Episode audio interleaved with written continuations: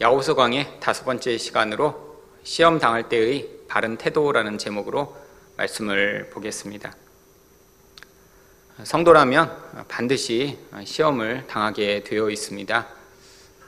뭐좀더 성숙하면 시험을 안 당하거나 혹은 미련하면 시험을 더 많이 당하는 것이 아니라 시험이라는 거 하는 것은 성도가 얼마나 성숙했는가를 점검하는 과정이며 또한 그 과정을 통해서만 성도는 성숙해질 수 있기 때문에 성도에게 있어서 이 시험은 아주 필수적인 것입니다.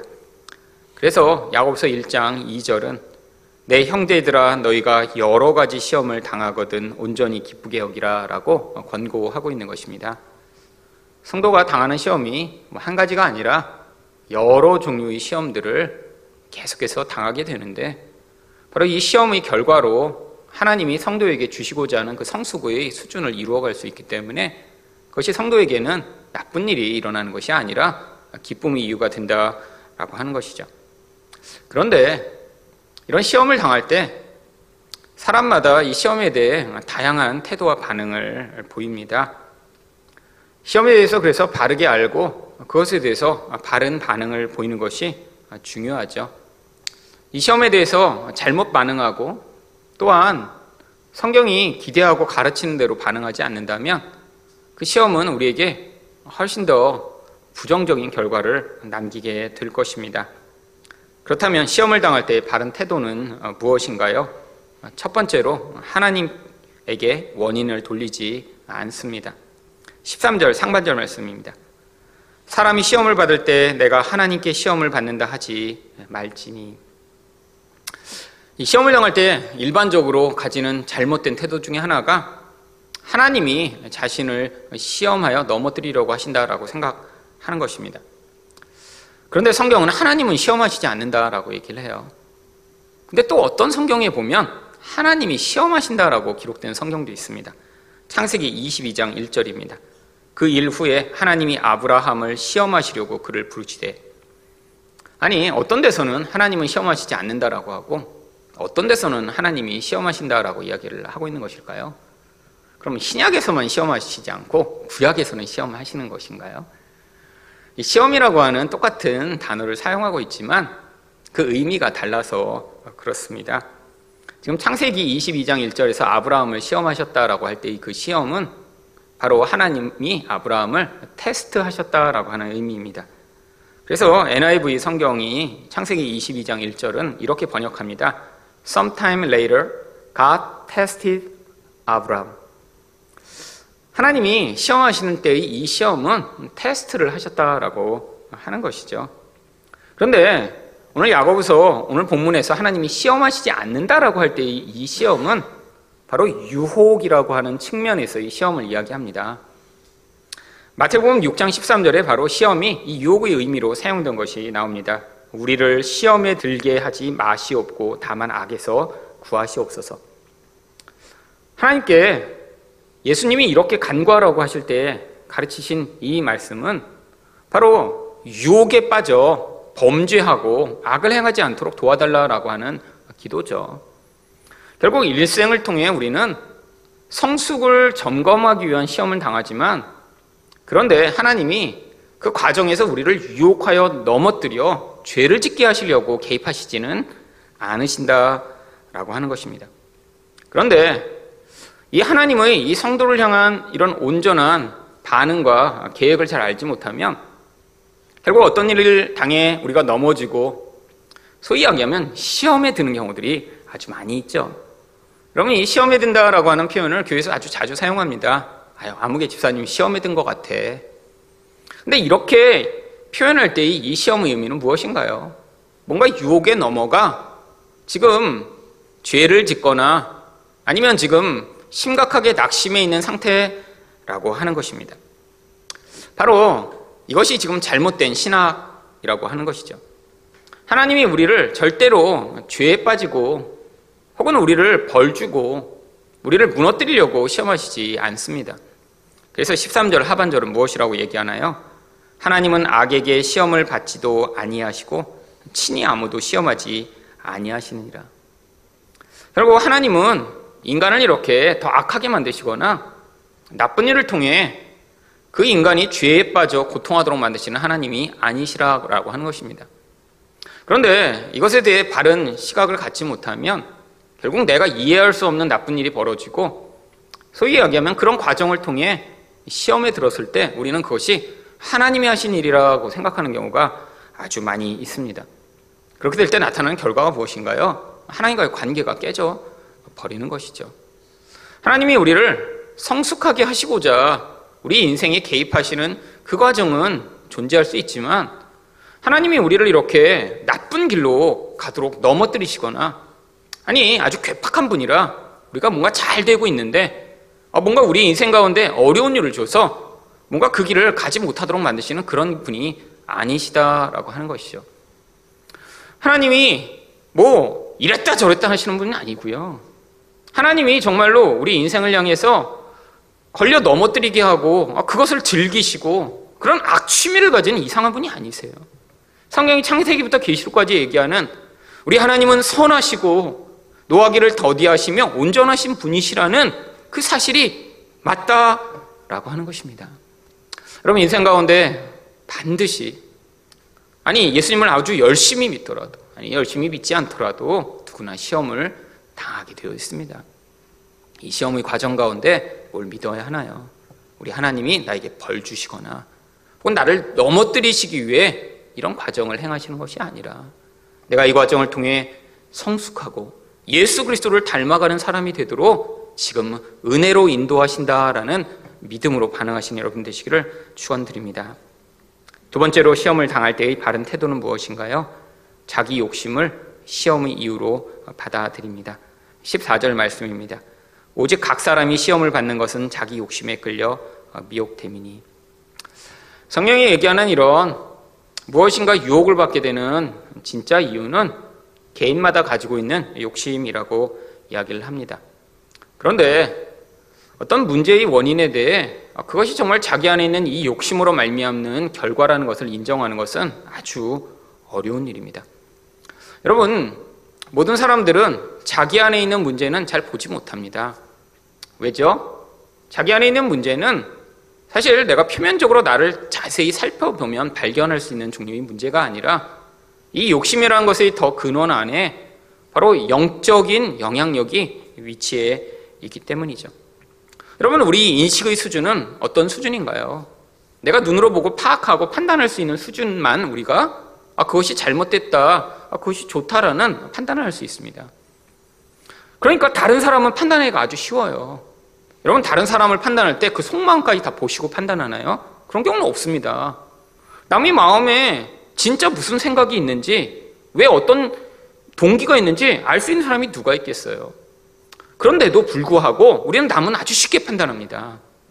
그런데 남을 판단하지만 왜 자기를 판단하지 못할까요? 자기 안에서부터 그 문제의 더 깊은 원인이 있기 때문이죠.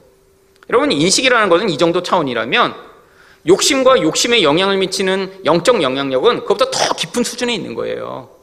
그러니까 인식을 가지고 보면 외부적이고 눈에 보이는 것은 보이지만 더 깊이 있는 이 영적인 부분에 대한 이유는 자기 안에서 절대로 자기가 인지할 수 없는 것입니다.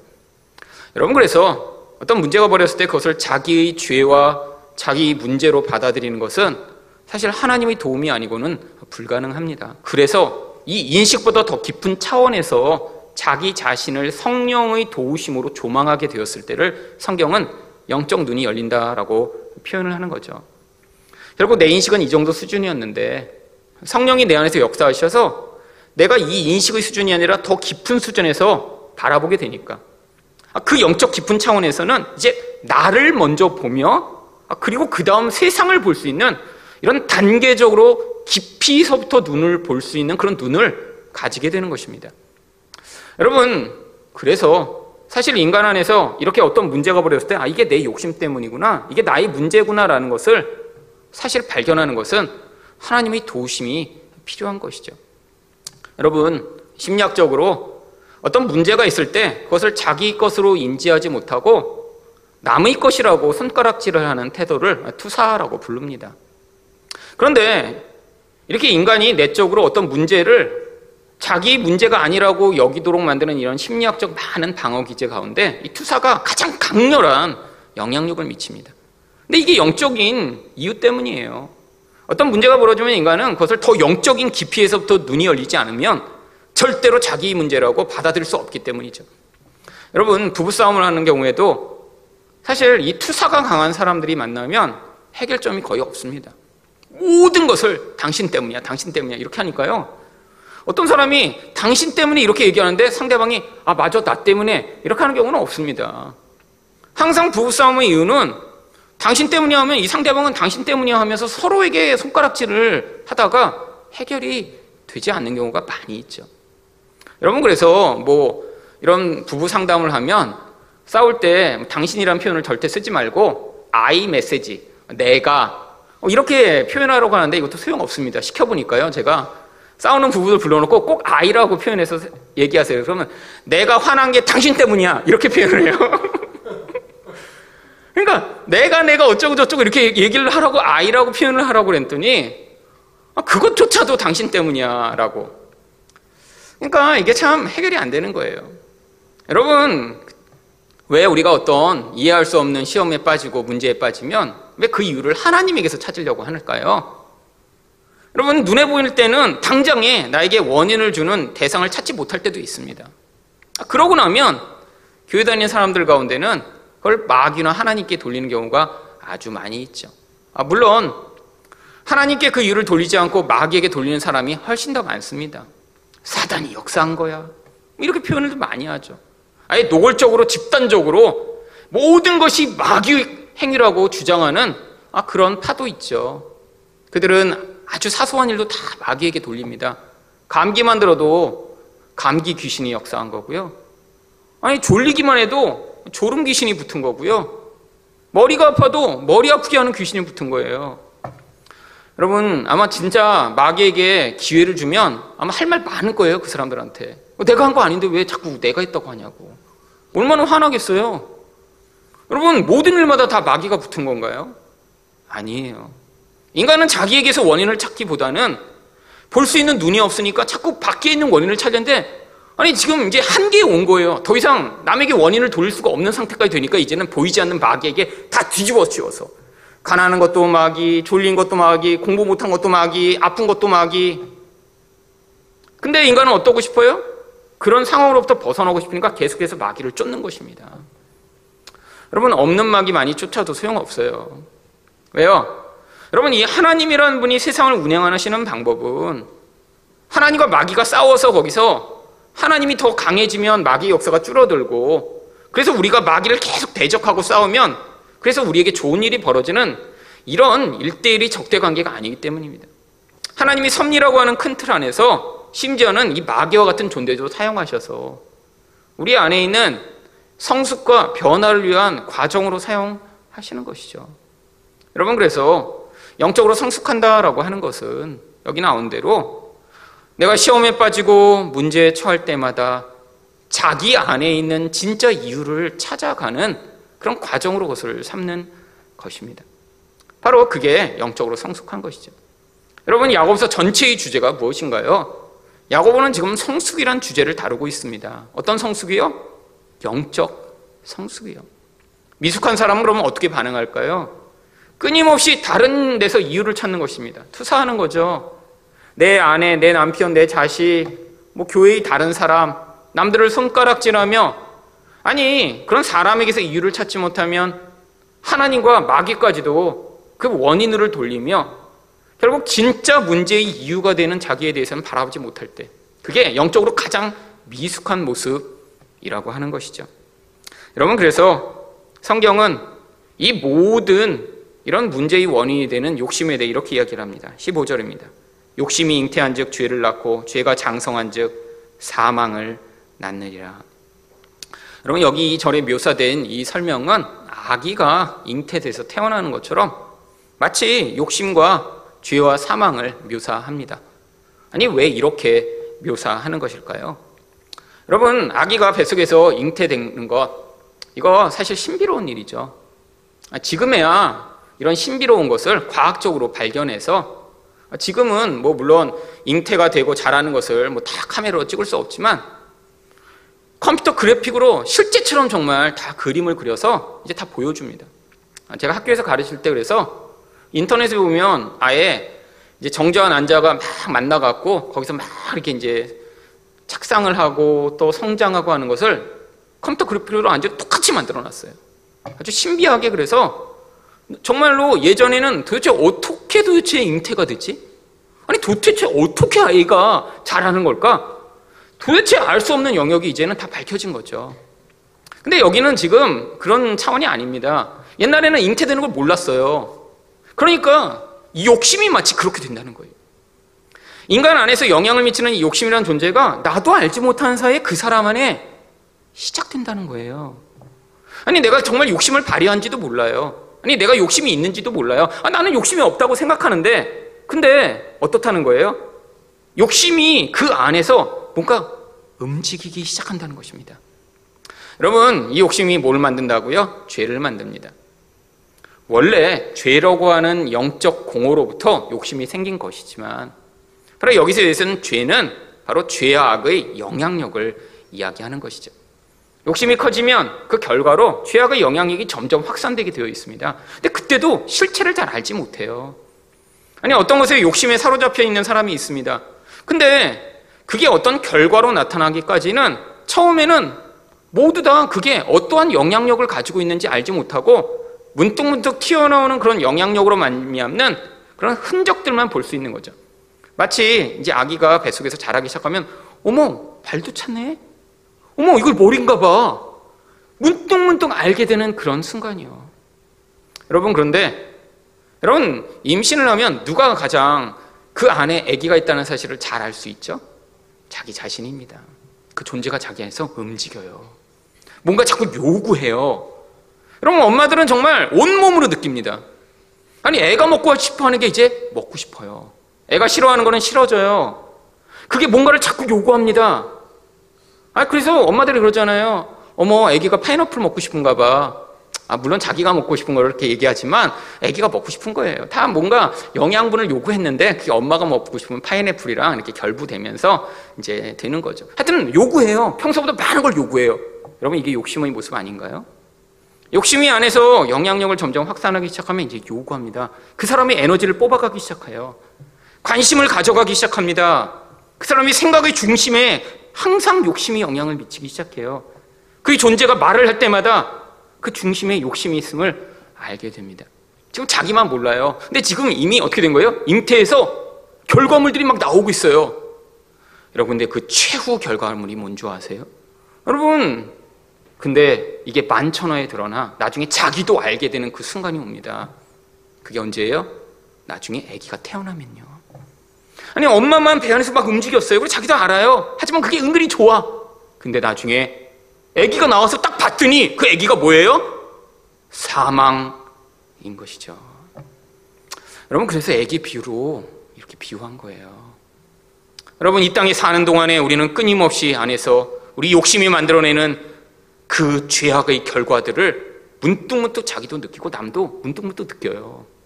하지만 그게 명확치 않아요. 근데 날이 옵니다 반드시. 그게 마치 아기가 태어나듯이 온 세상 앞에 드러나며 죽음이었구나 라는 사실이 드러나게 될 그날이요. 여러분 물론 하나님의 백성 가운데도 이런 일들이 벌어집니다. 왜요? 하나님의 백성의 옛사람이 만들어내는 이 무서운 죄악과 사망의 결과가 존재하죠. 여러분 하나님이 그걸 사용하셔서 우리를 더 성숙하게 만들어 가십니다 예수 믿는 사람 가운데 그 흉악한 결과를 미리 경험하는 사람이 있어요. 이거 축복이죠. 왜요?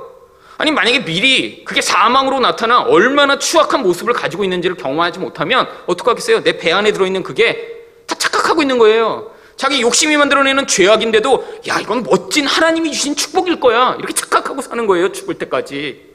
근데 하나님이 미리 배를 째시고 속 안에 얼마나 추하고 더러운 게 있는가를 보여주신 인생. 그래서 자기도 놀라고 주변 사람도 다 놀란 사람들 가운데 회개하고 하나님 앞에 돌아온 자들은 다시 생명을 잉태할 수 있는 기회가 주어지는데 아니 어떤 사람은 그런 사망이 미리 다 배가 째져서 튀어나왔는데도 불구하고 나는 여전히 이게 좋아 라고 주장하는 사람들은 영원한 사망에 처하게 되는 것이죠. 여러분, 요즘 보면 가끔씩 그런 사람들 많이 있어요. 사람들은 유명한 사람이라고 얘기를 하고, 유명한 목사라고 얘기를 하는데, 이미 하나님이 배 가르고 그 안에 있는 게 뭔지 온 천하에 다 보여주시며, 심지어는 세상 사람들도 보면서, 아니, 어떻게 교회 목사가 이럴 수 있어? 라고 얘기하는 사람들 가운데, 나는 이게 뭐 아직도 좋은 거야! 라고 이야기하는 그런 사람들이 있죠.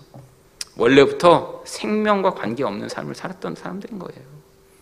자기 안에 정말 생명이 있다면, 아, 그렇게 욕심이 잉태하여 죄악이 되고 죄악이 나중에 그런 사망으로 나타나게 되었을 때 그걸 보며 충격을 받고 하나님 앞에서 회개하며 나에게 다시 생명의 기회를 달라고 간구할 텐데 그런 사망의 결과가 나온 것을 보면서도 눈 가리고 아웅하듯 끊임없이 그것들을 감추려고 하고 다른 사람만 욕하고 거부하는 사람들은 아직 생명의 은혜를 맛보지 못한 것이죠. 여러분 성도 가운데 이런 욕심이 만들어내는 추악한 결과를 이 땅에서 경험하는 경우 있습니다. 이게 바로 시험이죠. 그리고 고통할 수 있지만 이 과정을 통해 옛사람이 더 많이 죽임을 당하고 우리 안에서 그 기회로 말미암아 하나님이 주시는 생명의 결과가 반대로 맺어지게 된다면 어쩌면 이런 시험에 빠지는 것조차 하나님의 구원을 이루는 놀라운 도구가 될 것입니다. 하지만 이런 시험에 빠져서 이런 추악한 결과를 남긴 뒤에야 구원받는 인생이 아니라 하나님이 우리 인생 가운데 우리에게 테스트를 주실 때마다 하나님의 은혜로 것들을 뛰어넘어 하나님의 멋지고 아름다운 생명의 결과물을 이 땅에서도 만들어내신 여러분 되시기를 축원드립니다.